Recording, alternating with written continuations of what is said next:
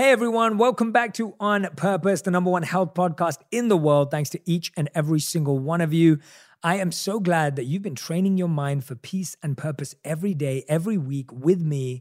And today I'm going to share with you a behind the scenes conversation that I had with Glennon Doyle, a good friend of mine.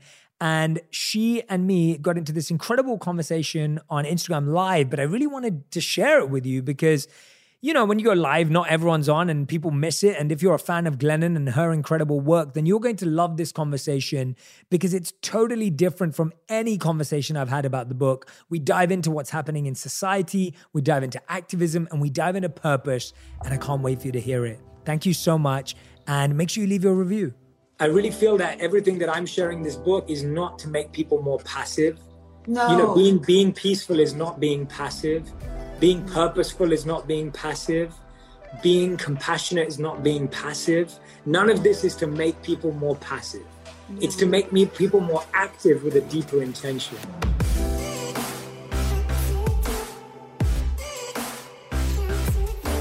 I want to tell everybody a couple things. First of all, the reason that I'm thrilled to introduce anyone who doesn't know you to my audience, I'm sure they already do, but as you well know, Jay, there are a lot of people in our lane that are wonderful. And some of them, you meet them and they talk about peace and love and acceptance. And then you meet them and you're like, but I don't know if it's working for you. right? You are, you teach so beautifully, but in real life, you have just such generosity of spirit and a real joy just a commitment to service that feels nothing like martyrdom. It feels like it's joy to you. And whenever I meet someone like that, I just feel determined to, you know, it's like being like, okay, I'll have what he's having. okay. so that's the other first reason. But the other reason, this book, first of all, here are all my notes for our talk today. And I'm throwing them away, I decided last night, because I feel like it's been a weird time to launch a book, I know. But the reason why I think this book is doing ridiculously well and is all over the place, I think I saw it in Times Square yesterday, right? is because I think the universe knows when we need certain messages. And I think that we as a nation are in such a state of trauma and fear and anxiety fight or flight constantly. There's something that is helpful, peaceful, healing about what you've written that is helping people in this moment. So, thank you. And can you just talk to it? First of all, would you mind telling everybody the story about how the hell you became a monk? well, first of all, Glennon, I'm going to thank you from the bottom of my heart because as you were saying that, I was trying to just receive it because it was so beautifully and genuinely shared. And, mm-hmm. and it truly just really touched my heart. And you have this incredible energy every time we're together. The first time I interviewed you for your incredible book, Untamed, and I was so excited to meet you because I'd followed your work for so many, many years. And the conversation we had wasn't a conversation, it was like this deep connection. And I really felt that. I really felt it and I just really appreciate those words from you about what I'm trying to do in the world because it means a lot coming from someone that I'm inspired by and and uh, in awe of. So thank you. That genuinely means the world to me. But going on to becoming a monk. So now I wish I got to be a monk at the Momastery. That would have been cool. That would have been an epic place to be a monk or a monk. I don't know if that's how you would say it, but uh, yeah, so I was born and raised in London. I never in the world imagined being on any sort of well-being path or spiritual path or any anything of that sort. I was surrounded by people who wanted to do well and just perform and succeed. And that never really sat with me either, but I didn't have a better alternative. And I think a mm-hmm. lot of us are in that place sometimes yeah. where we don't know the alternative, so we follow the most common path. And then when I was 18, I met a monk. And so I was really fascinated when I met him. But before I met him, I had this slight arrogance and cynicism around what I could learn from a monk. I thought, well, what am I going to learn from a monk? I was fascinated by people who went from sacrifice and pain and broke through and did something with their life. And in my opinion, I was like, well, what has a monk done? A monk's gone from nothing to nothing. I want to meet people who've gone from nothing to something. and and so I had this cynicism, but my friends promised me that we would go to a bar afterwards if I went to this event. So that was the state of my consciousness, just to put it out there. And so I went there with arrogance, I went there with cynicism, and I went there with just not expecting anything really. And it's one of those humbling, ironic moments in your life where you walk in expecting nothing and you walk out feeling like you've gained everything you were looking for. And mm. that moment just completely changed the trajectory of my life. And it was because I realize now in hindsight, I didn't know this then, but when I was 18, I'd met people who were rich, I'd met people who were famous, I'd met people who were beautiful and attractive, and I'd met people that were knowledgeable and intellectual. But I don't think I'd ever met anyone who was truly joyful. Mm. And that's what he had. The monk had this this aura of purpose in his life and meaning and fulfillment. And it wasn't like this sparkly halo like energy. It was just, he had it in himself, in his presence. And so it's almost as if the question I ask people today is who's your monk? Like, who is it in your life that you haven't met yet mm. that could change the trajectory of your life? And for me, it was a monk. And for you, it may be someone else.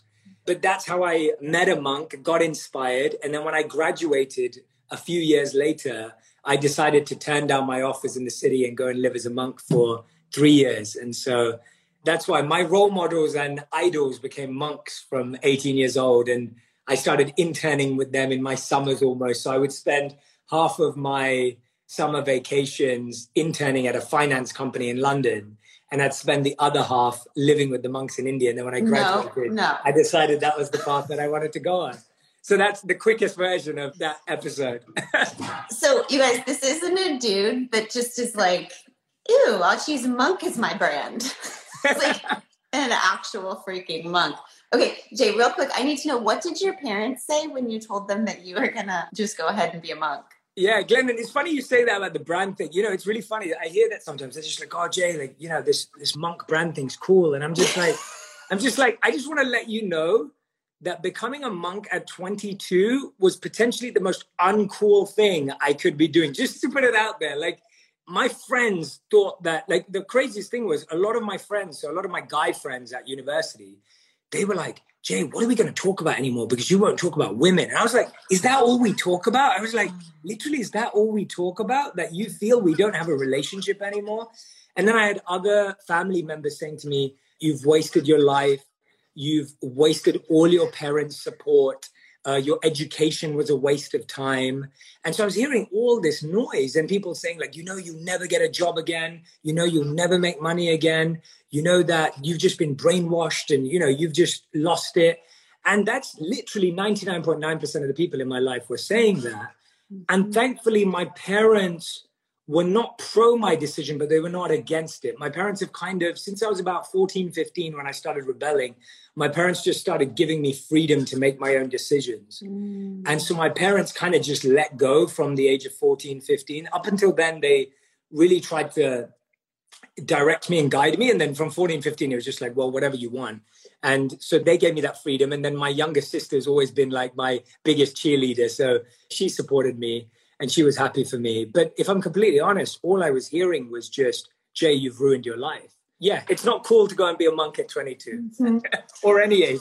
I mean, I just want to take a minute and think and just highlight what you just said because so many people on, in this community are parents.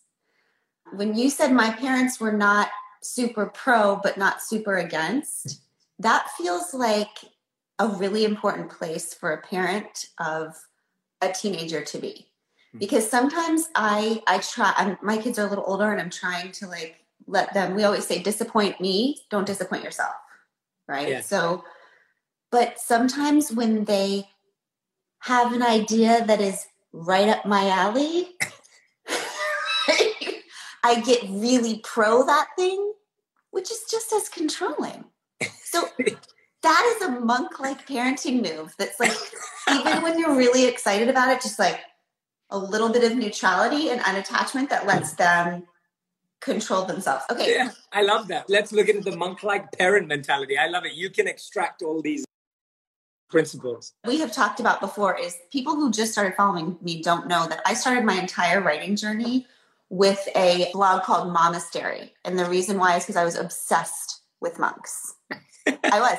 At the time, I was obsessed with the Benedictine and just this idea of people who didn't, who rejected a little bit of the way that the real world yes. works and we're like there's got to be a better way with like more peace and more connection and more joy and more contemplativeness and more like so they remove themselves.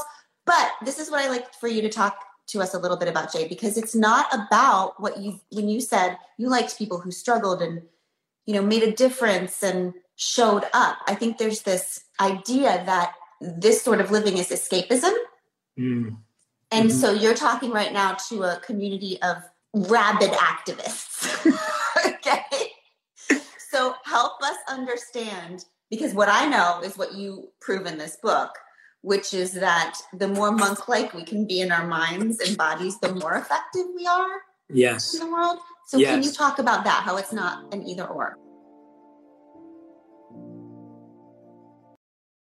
Yes, absolutely, absolutely. And I love that. I actually wanted to quote because you said Benedictine monk, so I quote some Benedictine monks in the book. Uh, so, chapter 205 Benedictine monk brother David Steindl-Rast defines gratitude as the feeling of appreciation that comes when you recognize that something is valuable to you, which has nothing to do with its monetary worth.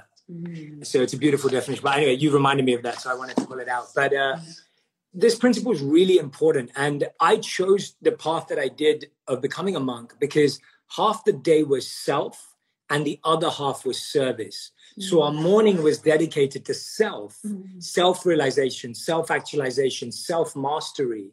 And the rest of the day was serve, serve, serve, go and make a difference.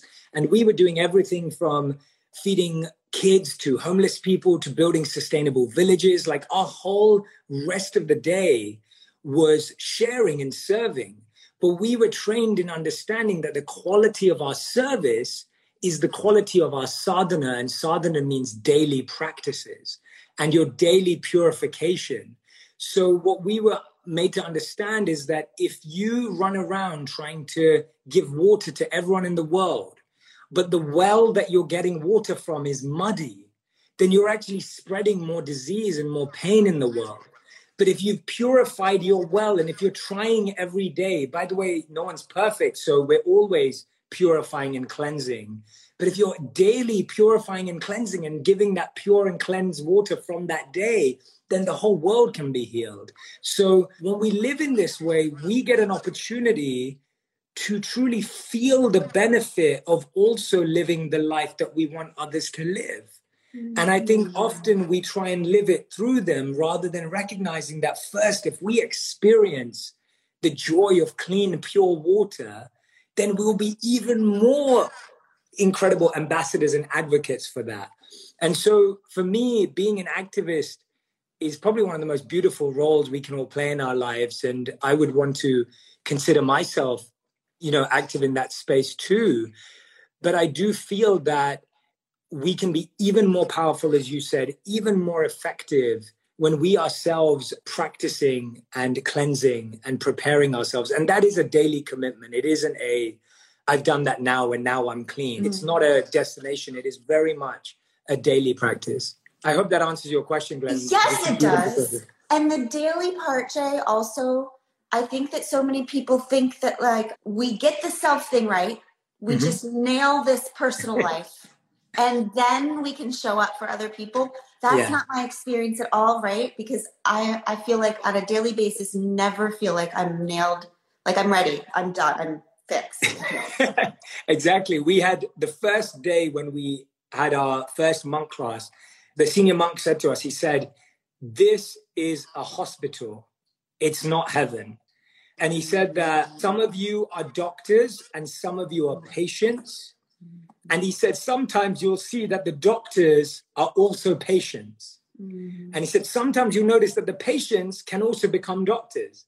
And he said, You're a patient and a doctor every single day, all at the same time, just like we all are in life. Mm-hmm. We're all patients and we're all doctors in some way. We're students and teachers. And so the more we realize that, yes, I fully agree with you that there is no point where you say, now I have solved myself, now I can serve. It's actually in the service, you go deeper in your own self practice. Mm-hmm. And as you go deeper in your self practice, you go deeper in the service. It's a symbiotic relationship. And we shouldn't wait to feel complete before we give because then we'll never give. And at the same time, we shouldn't give without trying to cleanse because then we're not giving anything of value. And so it's always both. It's always both.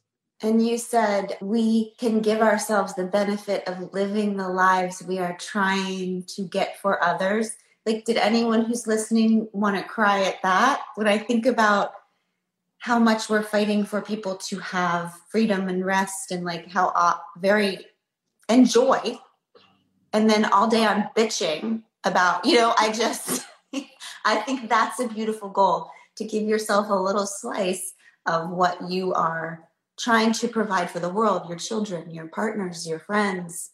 It's so beautiful. And i love people like you because i can't stand people who think that they're doctors all the time. I need people who understand that they are doctors and patients. Oh, for sure. I, it's really interesting you raise that, Glennon, because I also find that it comes in our own human psychology where we like to project perfection onto others in our desire for this divine, in our desire for this complete projection. And actually, it's so important to listen to what people say. So I often talk about, me and my wife often talk about the arguments we have or the difficult conversations we have to have or the challenges and the differences that we have in our relationships.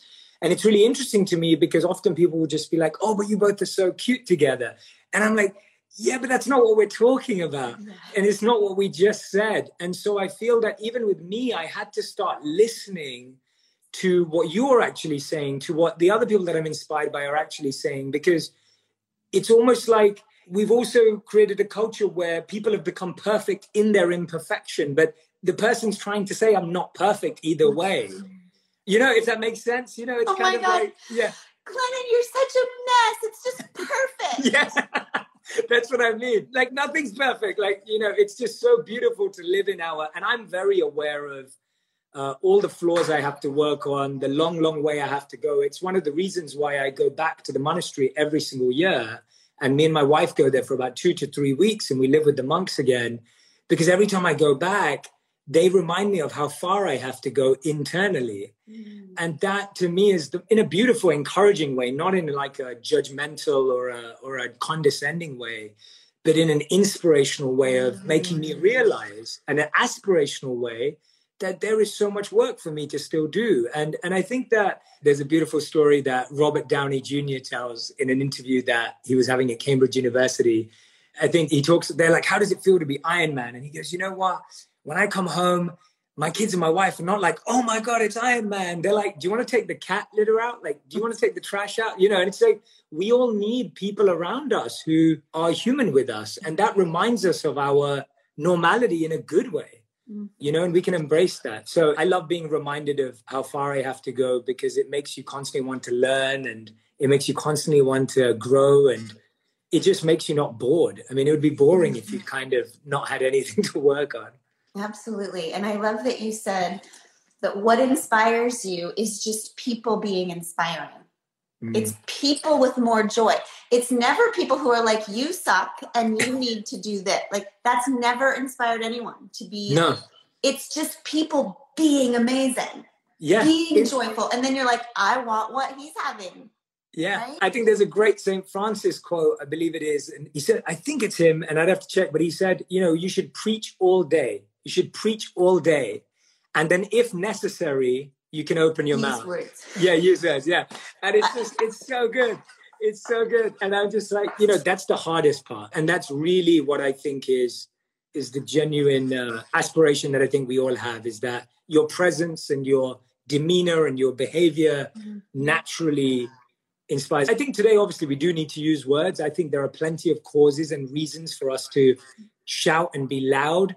And here's the interesting part that I believe you're trying to like get out today and bring out, and I really appreciate you for it, is that you can shout with compassion. Mm. You can be loud with affection. Mm. You can be direct and assertive with depth. Mm. Like you can, you can do all of those things.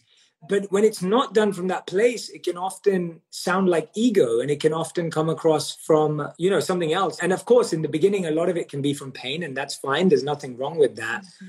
But I think that there's that line which we all have to grow and cross where our work will have more. And you see that the biggest change makers on the planet they were powered and fueled by love and compassion. You see that even the people who brought the biggest changes in our society, their heart was full of joy and compassion and love. I was reading a quote the other day because I was preparing for something by Maya Angelou, and she said, Hate has solved not one problem yet. And just realizing that we've got to fight with love and we can be compassionate and courageous and we can be direct and assertive and dynamic, and we have to be. We need to be. In this moment, it's like, I just think it's also important to know that this outpouring of pain, which often is anger and rage, is because of love. Yes. Right? Yes. That it is beautiful. love. Like the reaction to Breonna's. Oh yeah. It's it's love that demands different. It's love that says that is not justice. It's love so sometimes love can look like pain and can look like, but we still have to see it as rooted in crying out for justice, which comes from love. That is so beautiful. That is amazing. I hope everyone who's listening is is taking that. That is so beautiful, and I mean that's what it means to be a love warrior. So mm. it's so true. It's so true that I absolutely love that. I couldn't agree with you more. That that's our feeling of injustice comes from love Mm-hmm. When others start to notice that, and when we notice that in ourselves, mm-hmm. oh, wow, that becomes so powerful. People is, who are saying things in a way or protesting or outwardly showing us pain, when we can look at it and instead of reject it, see it as love. Yes, when others try to see it as love, and when we also see it as love mm-hmm. in ourselves, we'll also feel that we we have so much more power inside of us because even if you see it as anger and mistake it for anger and pain within yourself, that can be different. So not only we need people externally to view others as this is their love they're fighting for, otherwise why fight? And at the same time, we ourselves need to see the love within ourselves that's making us fight because that will keep it. Love is more sustainable than any other emotion. Yeah. Like anger will run out of steam. Mm. All of these emotions pain will push us a little bit, but love will just, you know, love has that cascading, ever flowing effect that we all have felt in our lives. It's almost like a mother, and I'm not a mother, but I can know my mother's love for me, and you can know as a mother, like a mother's love, even if the mother gets angry at the child or feels some pain for the child, the love just comes in like flows all over it. Mm-hmm. And so it's I felt that from my mom many times. And I genuinely feel that all the good qualities I have are because of my mom's love uh, mm. for me. If we feel that love, it will last. The fight will last longer. The positive fight. The um, you know. That's so good. That reframing is actually going to help me today because we get to the point. My team just gets to the point sometimes where we're just like, okay, we're exhausted. Like the fighting. The, it, we and we use that word. Like I'm, I'm tired of fighting. The fighting. The fighting. Yeah. And maybe just the reframe of we're doing the same things, but it does make it feel forever sustainable. Yeah, it it's does. renewable. It does. It does. Battle is tiring. You know, battle mm-hmm. is tiring, and um, but love can keep you going in battle or in that. And that's why I love Love Warrior. is is the perfect name for it. It's mm-hmm. brilliant because that's really what it is. Is that we can all keep, you know, we can keep figuring it out and keep changing path. And there's a great uh, called The Upside of Stress. And in it, the researcher talks about, her name's Kelly McGonigal, and she talks about how when we feel purpose behind something, when we find meaning behind something, we can keep going and take on more stress and pressure than we ever have had in our lives. And I think we all mm-hmm. notice that, that when we're fighting for something bigger than ourselves, you keep going, you keep moving. Mm-hmm. It's when the fight was for yourself that you sometimes let go. And I think that there's something in that. Love and purpose and meaning are so much more intertwined. Anyway, I think what your team's doing is phenomenal and I'm totally with you. I really feel that everything that I'm sharing this book is is not to make people more passive. No. You know, being being peaceful is not being passive. Being mm. purposeful is not being passive. Being compassionate is not being passive. None of this is to make people more passive. It's to make me people more active with a deeper intention. Yeah. That's the goal.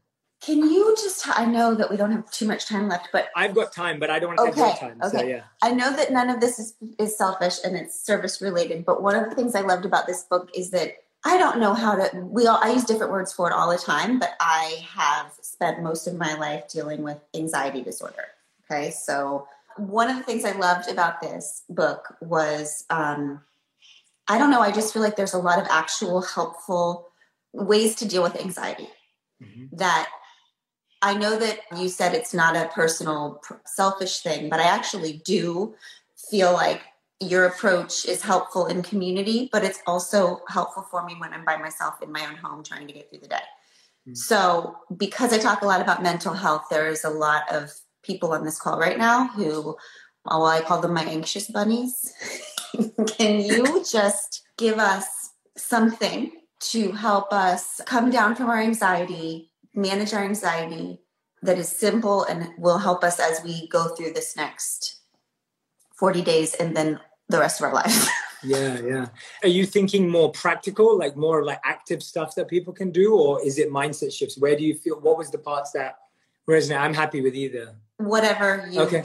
want. I'm thinking yeah. things that we ways we can change our thinking. Yes. What do you do when you have people you work with because yeah. you guys know that Jay, you know, was a monk and then he came here. And so all of his friends were like, dude, can you help me with my life? so then he began working with people one on one. So when you deal with someone who has yes. Yes. anxiety, what do you tell them? What do you, yeah, do you I, present? I think the first thing is to realize that there's two types of anxiety. One is existential and one is situational. Mm-hmm. So situational anxiety is like the moment to moment triggers, something happens in the day. And the existential anxiety is is far more deep rooted in, you know, whether it's our relationship with our parents or our upbringing or, you know, things that we need to kind of heal and go through. And so I think situational anxiety is a good place to start because that's what most of us feel throughout the day. And so I'll start mm-hmm. there one of the biggest things, and these three things are as monks, our lives were sight designed, scent designed, and sound designed. And what I mean by that is we underestimate how powerful our senses are to change how we feel.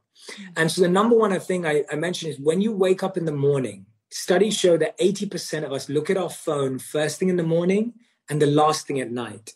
Now, here's what's happening when you wake up and look at your phone first thing in the morning. You're allowing news, notifications, and negativity to create noise in your day. Mm-hmm. So let's say you slept well. Let's say you slept well, first of all. You're starting your day at a zero, neutral. And when you wake up and look at news and notifications and negativity, you're now starting your day at a minus five. Mm. And so now the whole day you're trying so hard to just get back to zero. And I'm sure anyone can relate to that, that struggle of just like, I'm just trying to get back to zero. Whereas if you wake up in the morning and the first thing you saw was a prayer that you love, a quote that you love, a picture of your family or someone important to you that moved you.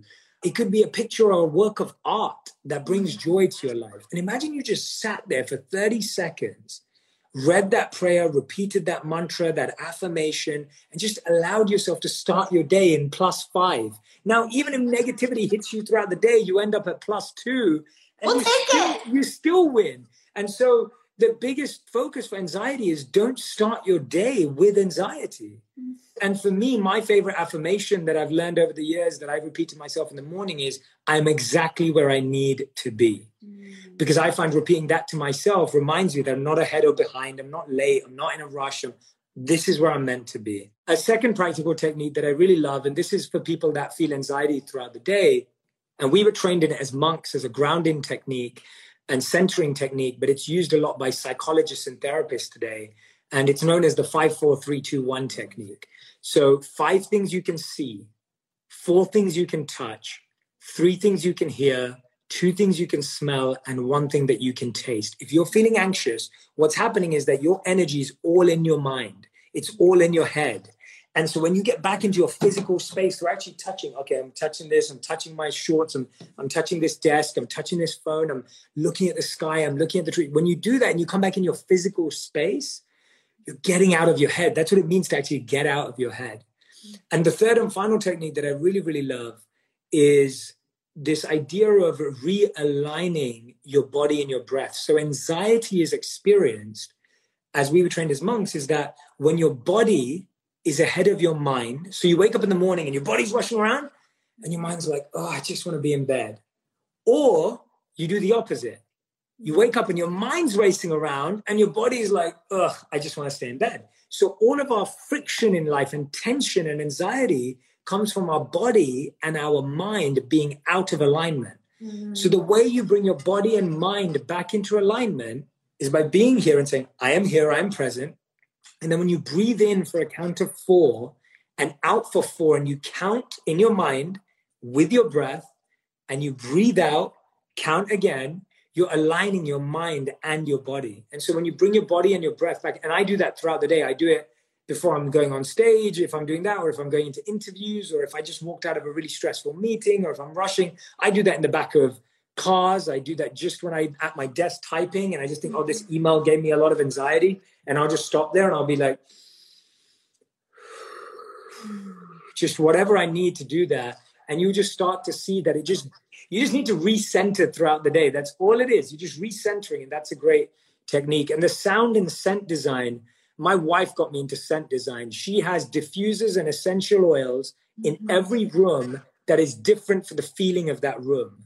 And so when I walk into that room and I could be having a really busy day on the phone, I walk back into our home and all of a sudden I'm just like, oh, that smells beautiful. What is that? And it's lavender, it's sandalwood, it's eucalyptus, whatever she wants. And I noticed just straight away, all of my senses just calm down. And so mm. scent design is underestimated. Light a candle and don't just light a candle when you feel like it. Keep it on in that room so that you know when you walk into that room, it counts you. And then finally, sound design. Uh, again, when you wake up in the morning, what's the first song you listen to? Does it set you up for the day? At the end of the evening, are you listening to music that calms you down? We can use all of these things to design our life in a way where we're getting the feeling we need from something external mm-hmm. rather than having to always have to create it. And so when people are like, create peace, create peace, and it's like, how do I create peace? You can actually use your senses around you. You know, when you walk into a spa mm-hmm. and you just smell the, the beautiful oils and you just go, oh, I know I need it. Make your house a spa. Uh, and we're all stuck indoors at the moment. So it's worth creating environments in your home. Uh, location has energy. How can you create energy in your home through sights, scents, and sounds? It's so good. I mean, what I'm taking away from this right now, and, and, this is so weird. I've heard you say this before. I've read this in your book. It doesn't matter. Every time it's new to me. It's like anxiety does that, right? So we're human every day. So every time I hear it again, I'm like, oh, yeah, that's right. But what I am going to do as a result of this last five minutes is I am ashamed to tell you that even though I know how terrible it is for me, I still look at my phone first thing in the morning. And Jay, listen to, I was just telling Abby this yesterday. I sleep with my dog, she sleeps right on my head. And when she sees me pick up my phone in the morning, she takes her paw and pushes it out of my hand. That's amazing. I love that. And I think, like, well, Abby thinks it's because she wants me to pet her, but I think it's because she's a spiritual guru. I love it. I love it. That's so beautiful. That's amazing. I wish everyone had that in the morning. yeah, yeah, yeah, yeah. That's amazing. So I'm going to move my phone out and I'm going to put yeah. something beautiful on my nightstand that will be the first thing that I see. Even if it's just 60 seconds, just 60 seconds, just sit with something for 60 seconds because – you're literally trying to get your brain to go from zero to 100 miles per hour mm. in two seconds. That's literally what we're doing. When we pick up the phone, it's like you're trying to get your brain to just act. Imagine someone said to you that when you wake up, Glennon, a hundred people are going to walk into your bedroom and ask you questions just as soon as you wake up. and yell at me and, and say terrible things. And say terrible things you would never let anyone do that but that's what we do. We let the people walk into the bedroom of our mind every morning a hundred people or more walk into the bedroom of our mind and we start our day that way. So no wonder we're we're always catching up. We always feel like we're catching up. And so mm-hmm. we have to start starting in the positive. And yes, the day will exhaust you. I'm, that's life, that's normality. But at least you end up in the positives. And that's how I feel. Sometimes I meditate in the morning and I feel like a 10 and by the end of the day, I feel like a one mm-hmm. because I'm exhausted and I've had to deal with so much negativity and anxiety. But at least I'm still at a one. At like that's, that's negative four. Exactly, that's a win. That's These a win. days we will take a two, Jay. Yes. We really will. exactly. And that's what I'm saying. I don't always feel it a 10. I, I feel it a one sometimes or a two, but I want to make sure that I'm in the positives. I don't want to get into that space of starting. I don't want to feel like I'm climbing the day. I want to feel like I'm going down a ladder through the yeah. day. that's good. That's good. Okay, tell me.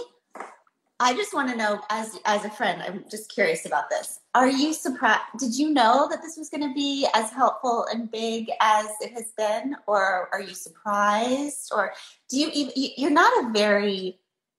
You don't seem to me to be too much into the. You're less results oriented than than input oriented. But tell us the truth. How does it yeah. feel? What's yeah, been the most sure. exciting part? All the things.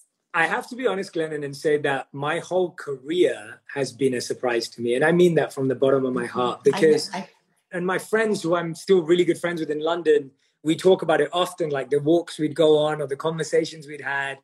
And they know the stuff I used to say. And I used to say stuff like, I just want to try and help. And I have no idea if anyone cares. And I don't know if anyone ever will care. And you know, for me, it's really hard to explain that to anyone who didn't know me for the last 15 years. But my mm-hmm. friends that are back in London that I talk to often, we often say that. Like, for me, it was just all of this has been far beyond anything I could have ever imagined. And I just feel humbled and grateful by it. And with the book, especially, I mean, it's it's really interesting because even when I talk about social media, like people are always like, "Oh yeah, but you you're on social media, etc." But for me, the only reason I went to social media is because no traditional media companies would give me a chance of sharing this message. Mm-hmm. So it wasn't that I took to social media thinking it was going to be this amazing platform where I would have this reach. I actually took to social media because I didn't have any other options mm. and and there was no one else willing to give me a chance and so I had to start myself.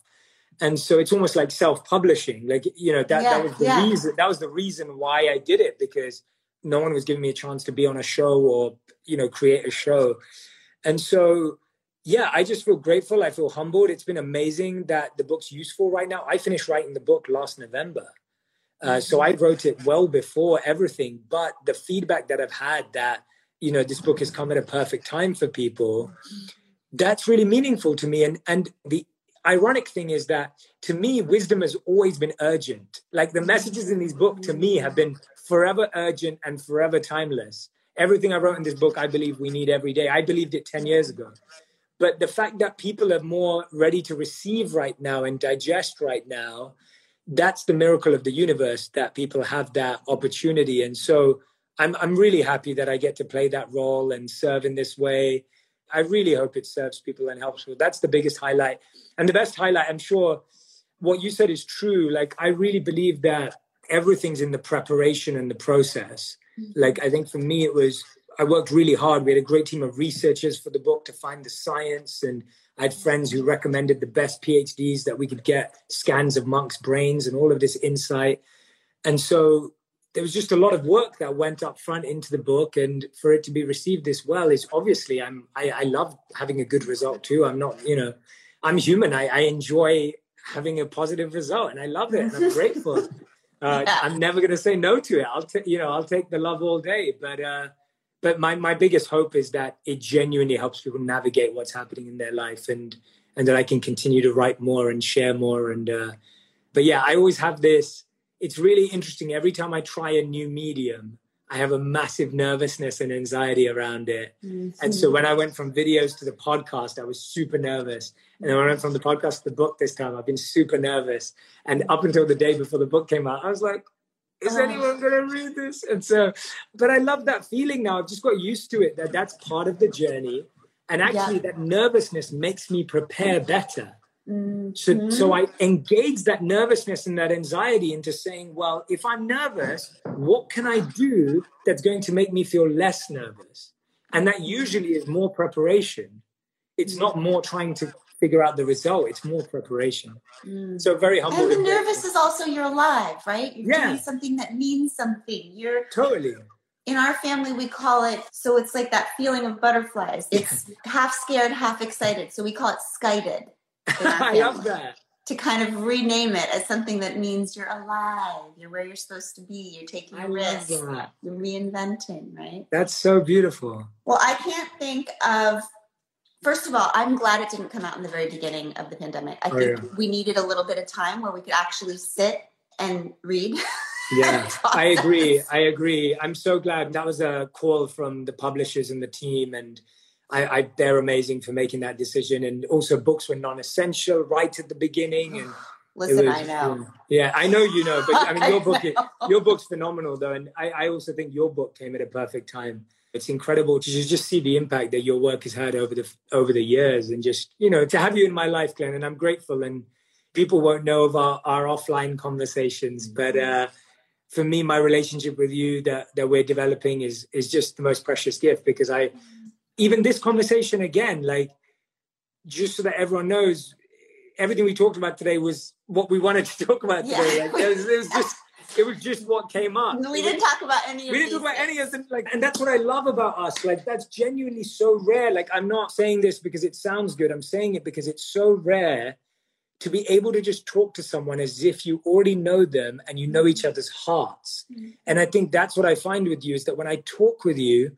I feel like you already understand my heart. Mm. And so I don't have to explain my mind, if that makes sense. And that's like a very, like, it's a very special, weird thing that I get when I talk to you. Like, even today, the whole conversation, I'm just like, oh, like, I love it. I just, no filters, no, you know, no just. filters. Yeah, no, it's amazing. You have a very special power to do that. And I, and I love you for it.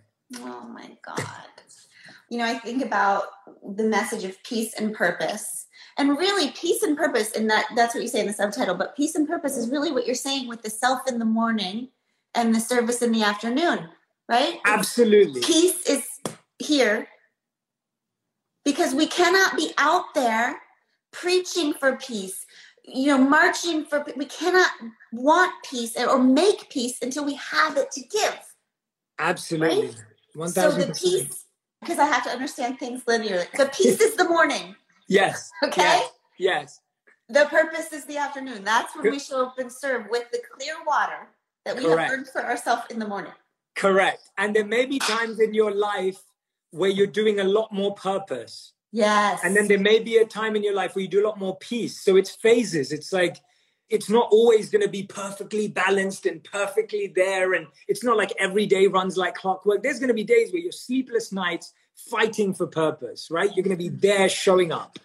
And then there has to be the opposite where there are times where you're just going deep. That it's both. And and it doesn't have to be perfectly cyclical or rounded. We're not trying to get to perfection here. We're trying to get to a point where we understand what we're missing. One of my monk teachers would always say to me, he said, if you want to move three steps forward, you have to go three steps deep first. And it was just such a good reminder. He'd always say that to me, and it just stuck with me. And so every time I think about doing more, I first have to realize, well, first I have to try and become more. I have to try and uh, feel more. I have to, you know, to do more. And so if I sometimes feel, and you may feel like this, sometimes you may feel like you're really fighting and pushing, but nothing's happening. And that's the note that my monk teacher said. That's the point where you realize, all right, now I need to go inward. And then you go inward and then you act again and you just see things start to flow. And the opposite is true also that sometimes you can just keep going inward and nothing's happening because you just mm-hmm. that's all you're doing. And that's not the point of it either. And so either of the we, we need to embrace polarities not not divide them. When we talk about affection and assertiveness when you talk about compassion and courage when you talk about inward and outward peace and purpose we've got to embrace these polarities. They're not separate. They're not opposites. We think they're opposites, but they're not. We have to embrace both. Mm-hmm. Yeah. Want to do more, become more. If you want to become more, do more. Yeah. Both. yeah, exactly. Well oh. said. Yeah. That's beautiful. I love that. I love that. Do you see what I'm saying here? okay. I mean, go pick up this book. Keep it by. This could be the thing you keep by your bedside. I think it, it's helpful in the peace part. It's helpful in the purpose part. It's beautiful, Jay. You did such a beautiful job. Also, you all need to just to follow Jay on social. And if no other reason, just because his wife is so freaking funny. My wife is no better than me, and she's amazing. And I can't wait for us all to hang out, Glenn. And that's what I'm like, know. excited know. about, Soon, you know. soon, soon. Yeah, yeah. I can't wait. Jay, for go carry on, go spread, think like a monk everywhere today. I know you're so busy. I'm so grateful for the time you spent with us today, and I'm just cheering you on in your corner. So grateful. This- No, thank you, Glenn. This is amazing, and and honestly, like just hearing from your heart about the book today, it's just it's melted mine. Like it's just been amazing, and uh, let's keep doing lots of good work together. I want to do so much more together and find ways to support your work even more. And I've always been your fan from before I knew you, and so Mhm. it's my honor to even have this time with you. So thank you so much. You must have recognized the monk in me, Jay. well, I, you definitely think like a monk. You definitely. I mean, you were you were thinking like a monk from the beginning. I mean, who starts their writing career with Momastery as their like? Who does that? Like Not that's a lot like of people, Jay. Not a lot of people pick a brand word that no one can say yeah. for a decade. I love it. I love it. That's why we're connected. That's why we're connected. But no, this is beautiful, Glenn. And and, and yeah, I can't wait to see you soon. And, and let's catch up again soon on a on a call. It'll be really nice.